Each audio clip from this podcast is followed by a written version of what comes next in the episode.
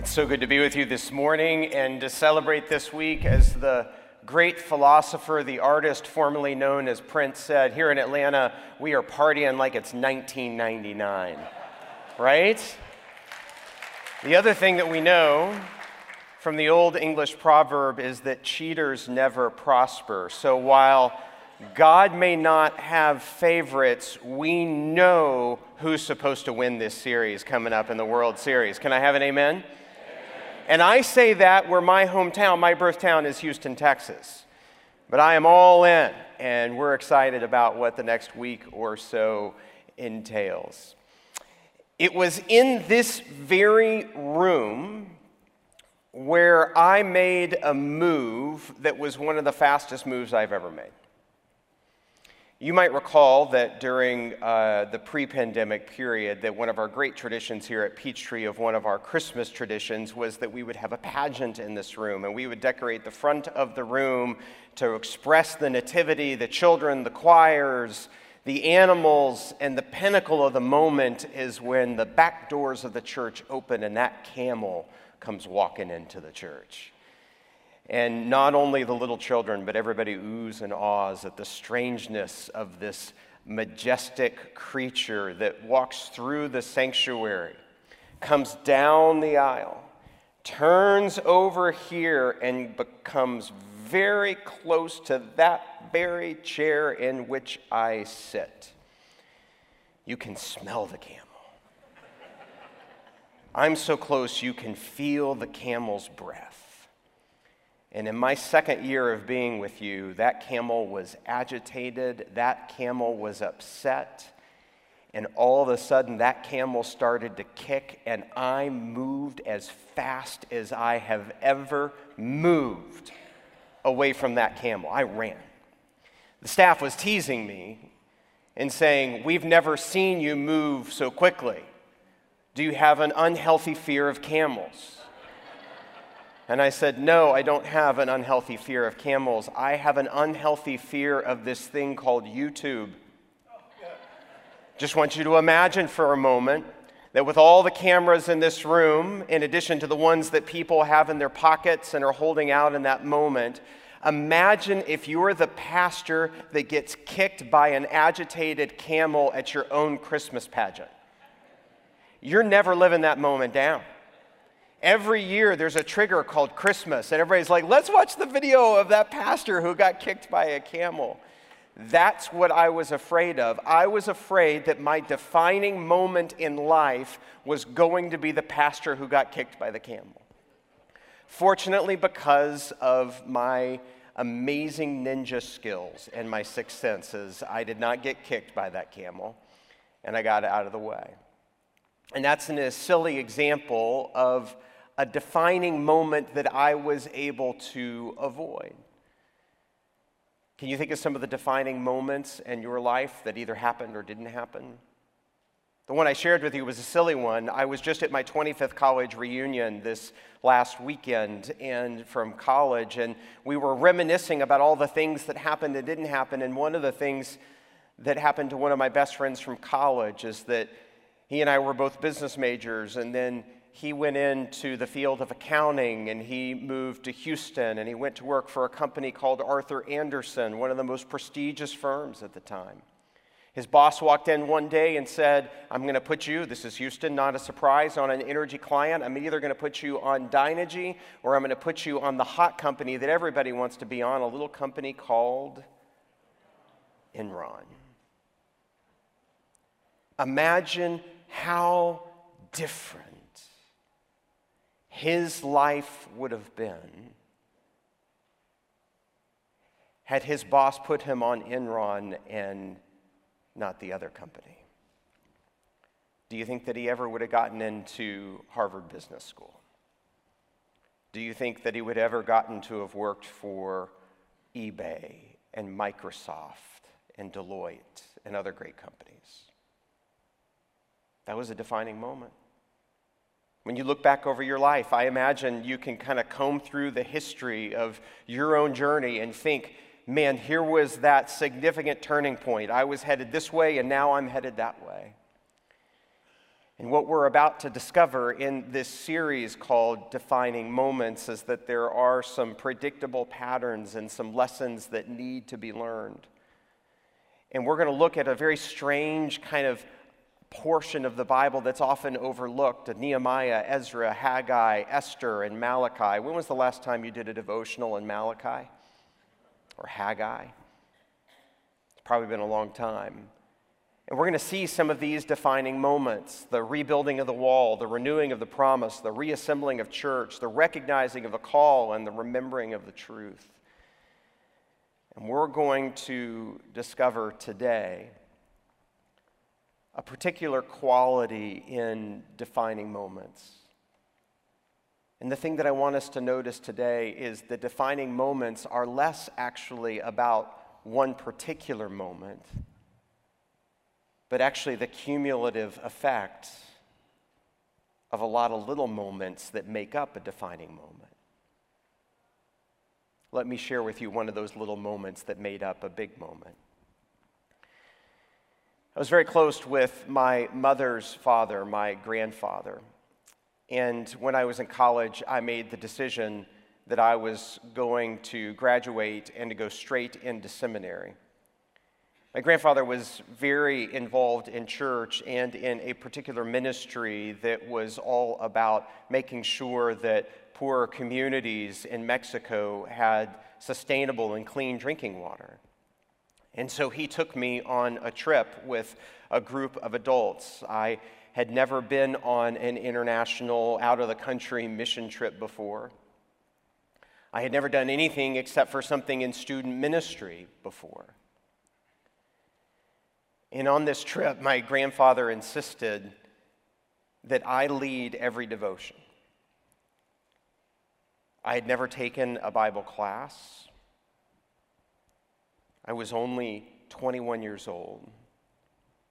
These were adults who had been studying the Bible and had been on multiple trips before. Who was I to offer any wisdom or perspective to them? And so my grandfather assigned me a portion of the Bible. And he pushed me into the deep end of the pool, saying, You're going to do this twice a day, in the morning and the evening, for us as a group. The portion of the Bible that he assigned to me was something maybe the name I had heard of before, but honestly had never read. It was the book of Nehemiah. And he said, You're going to cover the first eight chapters in the four or five days that we were on this trip. And there was a word, there was a phrase in, as I read that portion of the Bible, that just stuck out to me. Talked about Nehemiah stepping out of faith and saying that the rebuilding of the wall was known as this good work and that one of the great invitations that you and I have in life is to participate in this good work. So, we're going to do something a little strange today. It's a little old school. I'm going to ask for you to reach the Bible. It's from the pew rack in front of you or the one that you've brought with you today. And I'm going to ask you to open up to the book of Nehemiah. In the library of the Old Testament, there's the first five books of the Bible Genesis, Exodus, Leviticus, Numbers, and Deuteronomy. Then you have Joshua, Judges, and Ruth. First and Second Samuel, First and Second King, First and Second Chronicles, Ezra, and then Nehemiah.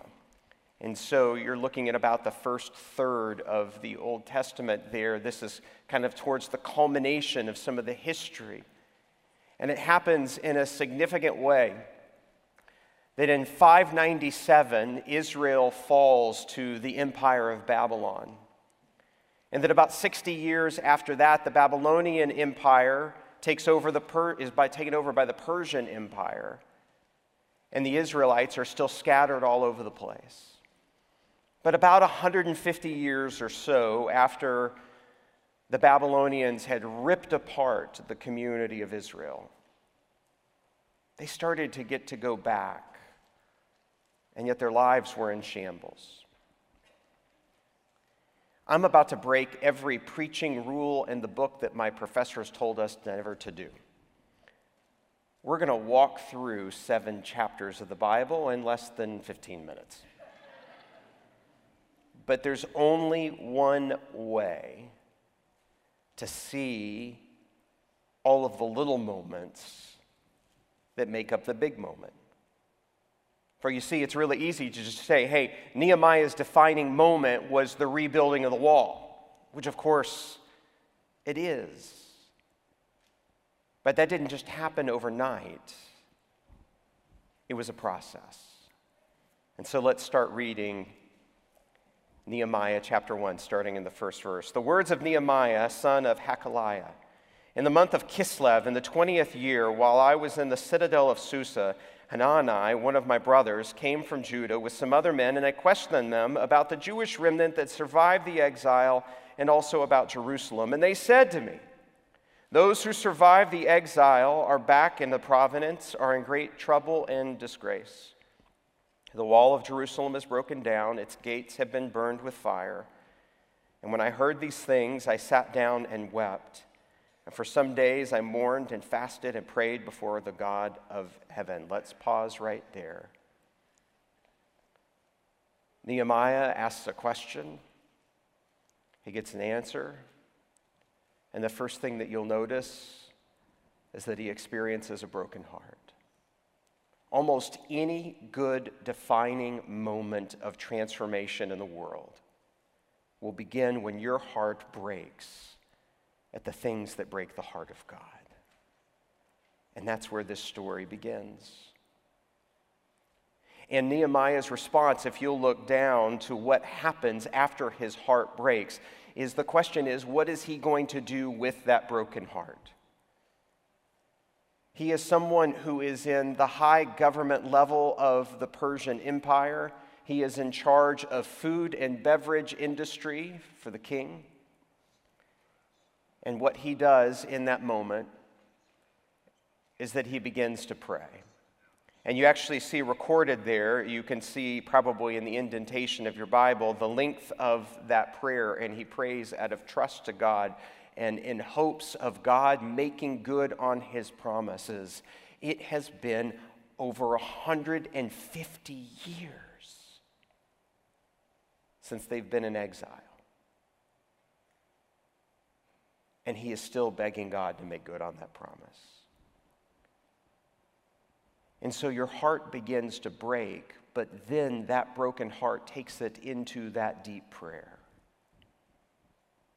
And then what happens next, if you look at chapter 2, if you look at chapter 2, Nehemiah has the courage to go before the king to ask for something to be done.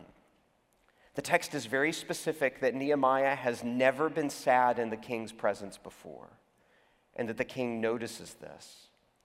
And that Nehemiah is nervous as he is about to ask the king for what he's going to ask, which is a leave of absence from the food and beverage industry in order for him to be able to go back to his home country. He's nervous because Kings in the ancient world and these empires were known to be quite whimsical and could have seen this as a moment of disloyalty, and it could have been the end of Nehemiah. And yet he asks. And he not only asks in order for him to be able to have the time away, the vacation, if you will, he asks for letters of recommendation and he asks for basically not only safe passage, but also for being able to marshal the resources to be able to do something about this problem. And the king grants his request, and Nehemiah travels back to the city of Jerusalem. And when he gets there, at the end of chapter 2, he goes on a nighttime journey of exploring the real condition of the city, which, in other words, even though Nehemiah is a wealthy and influential person, he comes in and he gets close to the problem. He goes and he searches the walls and he looks at the disarray, and so he gets close in chapter 2. He does not stay at an arm's length. Nehemiah does not get sad and write a check to the Jerusalem Restoration Fund. he gets really close. And then, as you'll notice in chapter 3, what happens is that he begins to pull together all of these different people. Look at all these different names and all of these different gates. You have like the fish gate and the Jeshanah gate, and my personal favorite and every junior high boy's favorite, the dung gate all of these different gates and all of these different names. In other words, what Nehemiah does as a great leader is that he involves others. And so, if there's going to be a good work, if there's going to be a change, if there's going to be a defining moment, not just for you, but for society and for community as a whole, you've got to be somebody who mobilizes the work of others. And then by the time you get to chapter four, what you discover is that there are communities and individuals and leaders in the region that don't like what Nehemiah is doing. And so if you look at chapter four, you'll discover that there's a great deal of opposition to this, that the city has been vulnerable and people could come in and sack the city and steal what they needed to. And there were plenty of people who didn't like it. And I love the image of what is set up here is, is that in Nehemiah, they learned how to dig with a shovel in one hand and to hold a spear in the other. If there is anything worth doing, it is likely going to be met with opposition. And one of the things that saddens me as a pastor is that there's a lot of false theology of least resistance out there that as soon as something gets hard, you think it must not be God's will. If you're reading this book, every good work that happens in this book, on the whole, required overcoming some opposition. And in chapter 5, as Nehemiah starts to dig into the community more as they are building, he discovers that people are using and abusing the poor through unfair lending practices.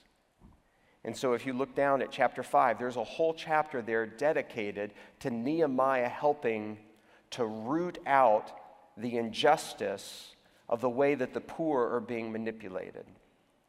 And let me pause right there to say one of the false dichotomies in our society, if we are going to have a biblical mindset, is that according to the book of Maya, Nehemiah, these two things go together helping the poor and having good security. In other words, it is not that just one political side of the spectrum is right there are things that need to be learned about both of the desires and the holiness of we do need to help out the poor. And sometimes helping out the poor means rooting out a system that needs to be changed. And at the same time, there is no prosperity and there is no flourishing without good security. And we see in the book of Nehemiah that these two things go hand in hand, they're not separate from one another. And so, after helping the poor, you see in chapter 7, because in chapter 6 there's some more opposition that he has to overcome. And in chapter 7, I love this. I want to read this for you here. Look at all of these names. I'm not going to read all of these names to you. Do you think that Nehemiah, as you look at this list and all of the numbers of the people who, of the men who came into Israel there, because in censuses they used to only, typically only counted the men? Do you think that Nehemiah had an attention to detail? Do you think that Nehemiah liked Excel spreadsheets? But look at starting in verse 66. The whole company numbered 42,360. Besides the 7,337 male and female slaves, they also had 245 male and female singers. How about that for a choir? That's what I'm talking about, said Mary. That's a big choir. And in addition to that, there were 736 horses, 245 mules, 435 camels, and 6,720 donkeys. And some of the heads of the family contributed to their work, and the governor gave to the treasury a thousand units of gold, 50 bowls, and 530 garments for priests Some of you should send me a tie in the mail based on this text. Some of the heads of the families gave to the treasury for the work of more gold and more minas of silver, and the total given by the rest of the people was 20,000 darics of gold. 2,000 minas of silver, 67 garments for the priests, and the priests and the Levites and the gatekeepers and the musicians and the temple servants, and along with the certain of the people and the rest of the Israelites. What did they do? They settled into their own town. They built the wall, and then after building the wall, they brought their best. And they created a community in which they could flourish. Do you see how Nehemiah's moment, the one thing that we might know about Nehemiah is that he came into Jerusalem and he rebuilt the wall, but that Nehemiah's defining moment was actually a series of lots of little moments? Imagine if Nehemiah's heart hadn't broken. Imagine if he hadn't prayed. Imagine if he hadn't asked and had that courage. Imagine if he, if he hadn't decided to draw close to the problem. Imagine if he didn't know how to involve others, or if, if, he, if he withered in the face of opposition, or imagine if Nehemiah rebuilt the wall but didn't give a darn about the poor, and about society. Imagine if Nehemiah had not created a culture of generosity where he, as the governor, started first and they all brought their best. And because of that, the city flourished and they settled down. Any good work worth doing can be broken down into little steps like this. And I think if you look back at the defining moments and the accomplishments of your life, you'll see that in reality, it wasn't just one big moment, it was lots and lots and lots of little moments. But those little moments led up to a big one. Earlier this summer, our oldest daughter Danica and I were in Boston on a trip, and while we were in downtown Boston, we went to this place that I want to show you. It's I love old bookstores, and this is known as the Brattle Bookshop. And not only is it a great bookstore with like three stories of old books that just smell musty and fantastic. There's also this alley that, if the weather is good, they roll out all of these carts that you can see, and um, you can wander into the book section outside on a beautiful day. And so Danica was wandering into her own section, and I was looking in the religion section, guilty as charged, when I discovered this little book. It's called Access to God. This book set me back $2. But when I opened it up, I was surprised on the inside that the book is from 1843. It's written by a guy by the name of John Foster. And what the screen can't do close up as an image, hopefully you can now see when I hold it up for you. Look at how tiny this book is. And I asked myself, I don't know who this John Foster is. And so I looked him up and then I started reading. And there I am in the alley of a bookstore shop in Boston, and tears are running down my cheeks. And Danica's looking at me and saying, Oh, great, this is going to be a sermon illustration. Who wrote little books like this? John Foster grew up, he was born in 1770, and he grew up the son of a weaver, and felt a call at a young age, at 17 years old, to become a pastor. He loved to preach. He was probably just okay at it. They said he was a beautiful writer, but his sermons weren't all that dynamic. And then there came this point as he was preaching that he experienced a series of disappointments. It took him a long time to get married, married later in life. It took him a while to have a kid. Eventually, he had to watch both his wife and his son die. But one of the greatest challenges that John faced was right in the heart of his career, and he loved nothing more than being a pastor and a preacher. He developed a thyroid condition where he could no longer speak publicly. Remember, this is the days before any kind of form of electric amplification. And so he could no longer do his job. And so what did he do? He pivoted and he started writing little sermonette booklets like this one that would get published so that somebody could read a sermon and digest it, and it was small enough just to slip into your pocket and take with you wherever you went. He published over 200 of these type of essay, sermon, little books. And what would have been maybe a small, obscure preacher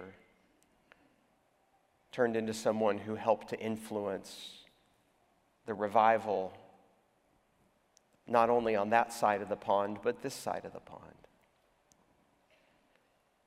It could have been that his defining moment was that he had to give up his career and his disappointment, and that he just went back to weaving. But that's not what he did. He allowed that little moment to influence what would be his ultimate contribution of becoming a writer for the kingdom of God. I don't know what your Nehemiah moment is. What I do know is this there's a lot of little moments that make up that big moment. And if you're faithful, God can bless even the disappointment. And so let's pray.